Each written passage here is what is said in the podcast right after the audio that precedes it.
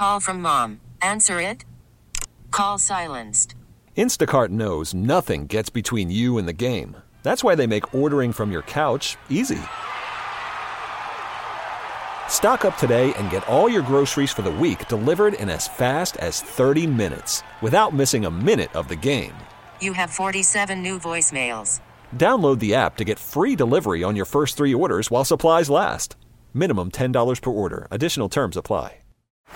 Baseball is in full swing. NBA playoffs are heating up, and your NFL team is gearing up for training camp. Listen to the latest on the teams you love here on the Audacy app. The biggest sports radio stations in the country, providing unrivaled local coverage of their teams, all in one place. Exclusive interviews with players, coaches, and team executives, streaming live and always available on demand. Stay in the know with your favorite teams right here on the Audacy app.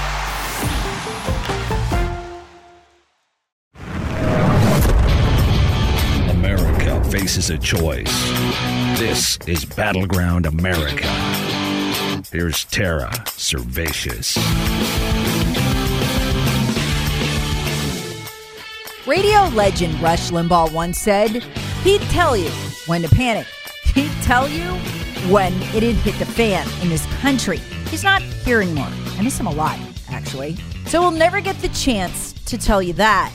But I can tell you this if you see this one thing, you'll know the country's over. So unrecognizable as to no longer be America. It'll be the day that America becomes, yes, a geographical location on a map, but no longer the country it was. Remember this on that day, if that happened.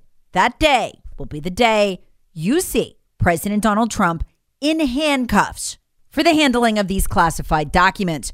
Over Christmas, if you spent any time tuned into the news, I hope you didn't, we were assured that Trump possessing classified documents was the end of the line. They trotted out former Attorney General Bill Barr to tell us he likely would be arrested. Republican leadership, profoundly corrupt as they are, agreed.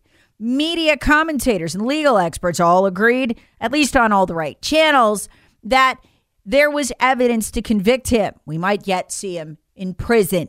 For doing what? For doing what George W. Bush and Barack Obama are doing right now possessing classified documents. At the time this whole thing became a controversy and you saw the FBI raid Mar a Lago, Bush, his library, still had classified documents he hadn't turned over to the archives.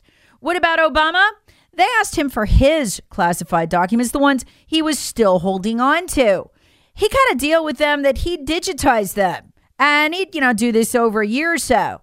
He never bothered. He still got them too. You seen an FBI raid of his Martha's Vineyard mansion? no? Okay.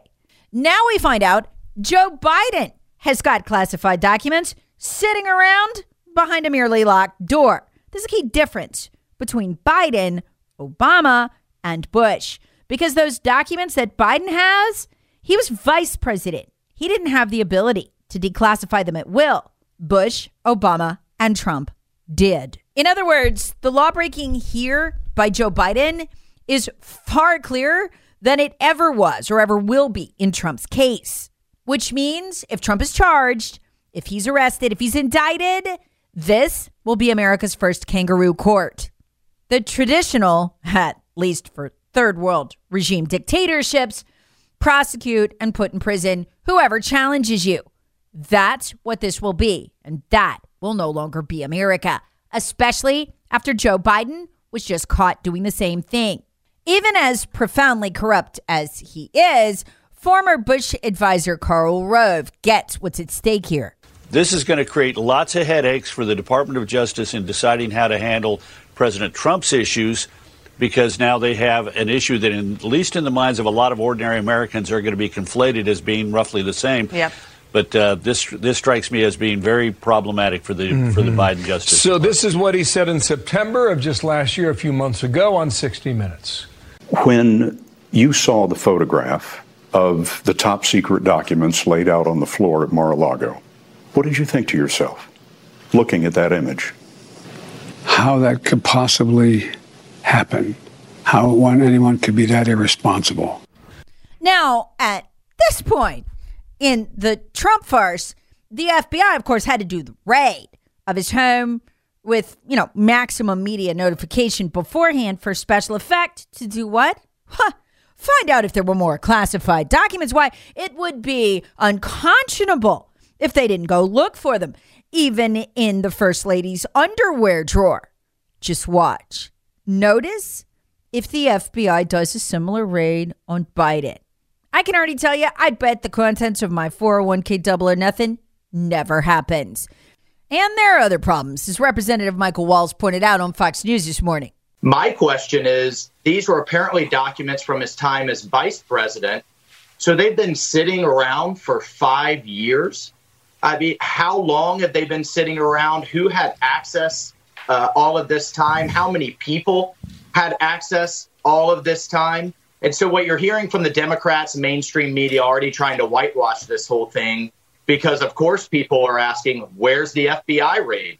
You know, where is this big show of force to make sure there's no other classified documents there? Was that folder and that box of documents the only one? So they're trying to make these comparisons, these whitewashing, uh, you know, kind of exercises, and say, no, well, they self-reported, but we have all of these other questions that are completely unanswered. And then the next one is, well, there were only a few as compared to the volume that were found out in Mar-a-Lago, but it only takes one, guys. It only takes one key bit of information of these documents that are sitting in a school, by the way, that is accepting millions in money from the Chinese Communist Party. So we have no idea who was flowing through uh, these offices and what they were seeing. You nailed the question. When can we expect the raid of all of Joe Biden's offices and homes under the standard set by the Democrats that anything involving records retention is the greatest threat to national security since Pearl Harbor? Want to get your thoughts on this And before we let you go? Yes. And deserves a special prosecutor. And if anyone deserves a special prosecutor, it's this, uh, because obviously the DOJ reports to Joe Biden. Meanwhile, the new GOP Congress just voted anonymously to defund those 87,000 IRS agents. That's good, but it'll die in the Senate. A listener of mine did some unbelievable math that I checked out and it blew my mind. Why do they need 87,000? Here's why. There's 127 million US taxpayers. That's it. So guess what?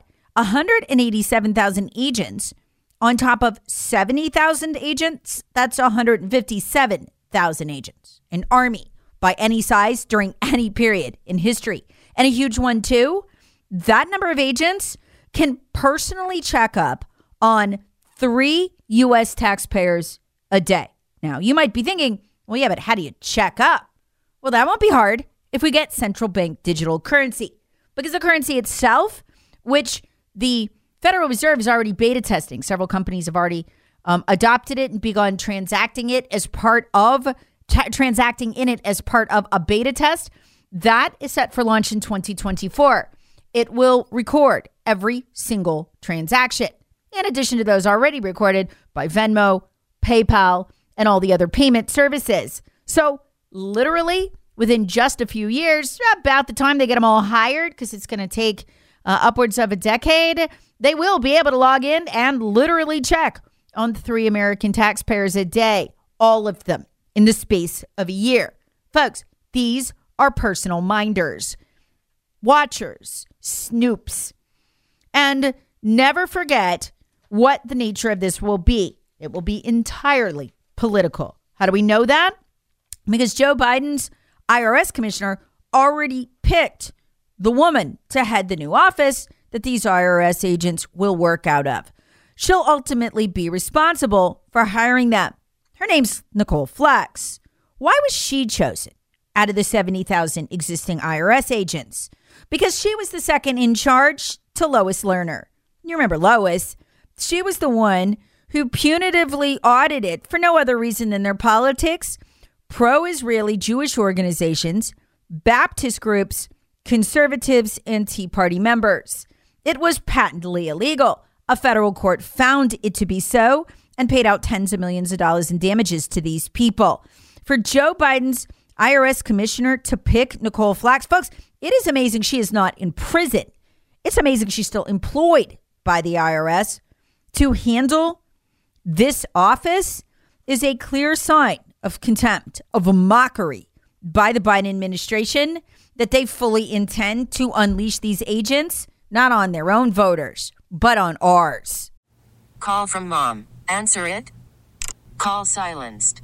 Instacart knows nothing gets between you and the game. That's why they make ordering from your couch easy.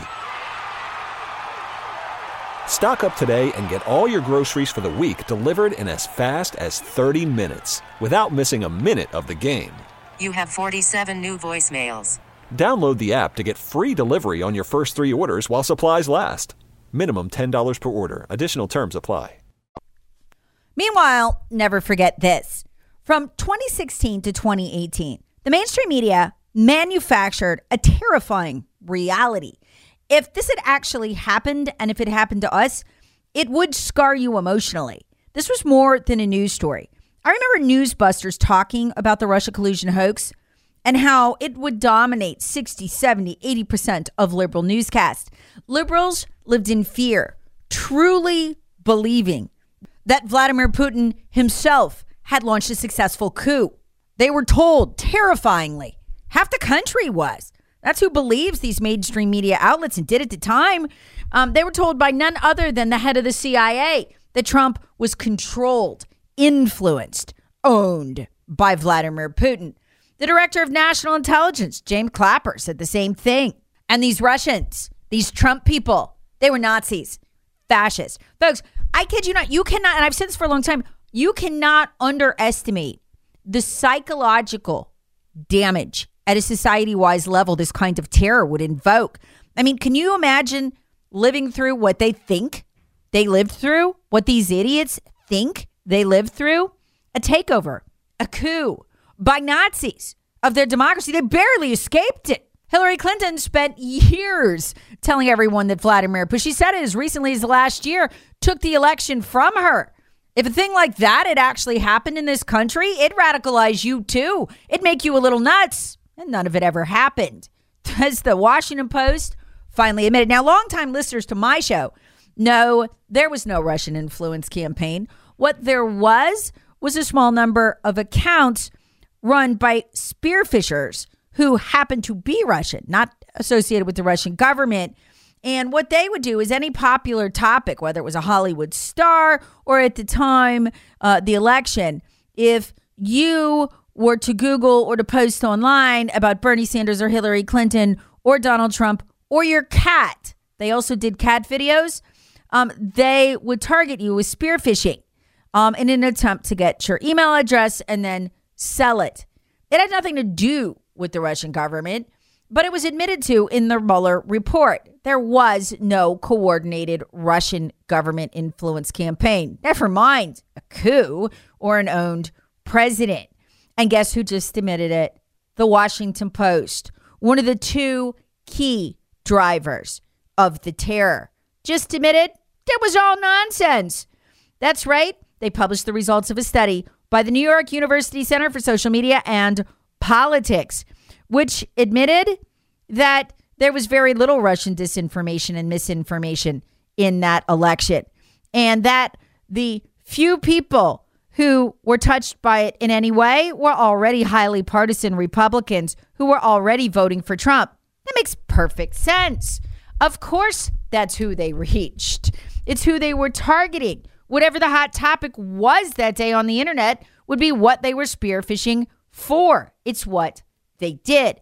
We've got other proof of this too. And this is why I think this is coming out right now, and the Washington Post is getting ahead of this because this dominated their coverage day in and day out and day in and day out and day in and day out. They lied and lied and lied and lied and lied and won a Pulitzer for it. Remember, they have a joint Pulitzer right now with the New York Post for their fake Alfa Bank story, where they suggested, as kooky as it sounds now, that Putin was using Alfa Bank, a Russian owned entity, to communicate via the, t- the servers in Trump Tower with Trump. See, that's how he got his marching orders from the Russians.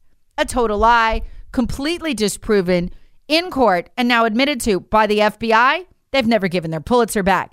That's how fake the times you live in are. And the Washington Post just submitted this.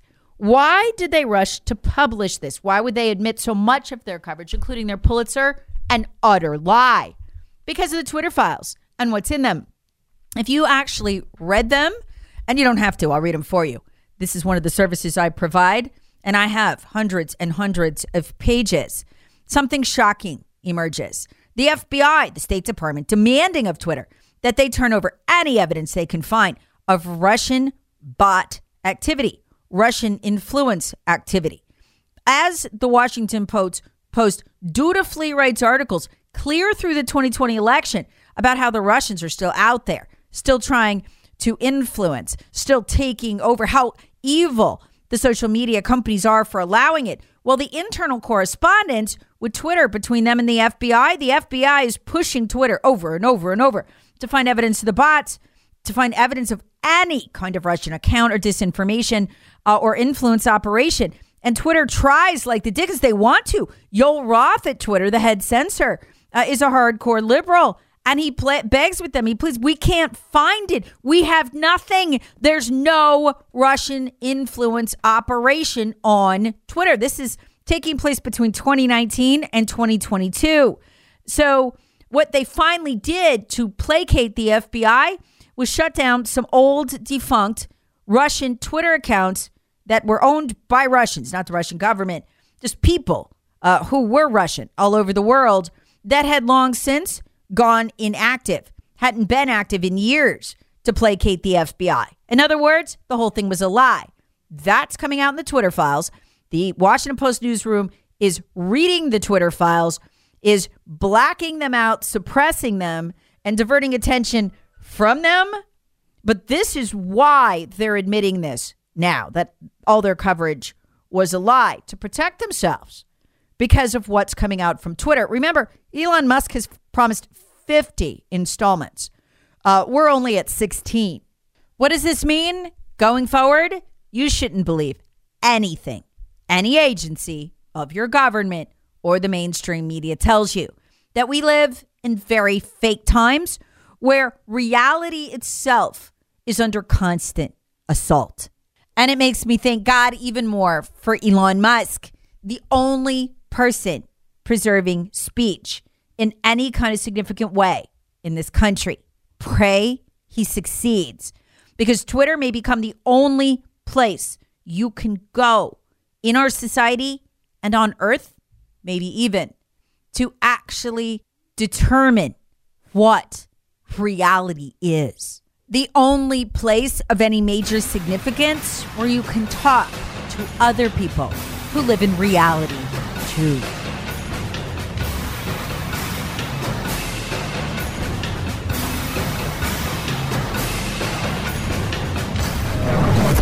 Battleground America with Tara Servatius. Please subscribe on the Audacy app or wherever you get your favorite podcasts. Share with friends, family, and other free thinkers. Thanks for listening. Hey, Rob Bradford here. I have set out on a mission with my good friends at FanDuel to prove what I have known for some time baseball isn't boring. Now I have a daily podcast to prove it with some of the most notable people in the baseball world, screaming baseball isn't boring from the mountaintops or at least agreeing to come on our show. Players, managers, GMs, and yes, even the commissioner of baseball, Rob Manfred. It has been a constant wave of baseball's most powerful voices. So join the revolution. Subscribe and soak in Baseball Isn't Boring. Listen on your Audacy app or wherever you get your podcast. You'll be glad you did.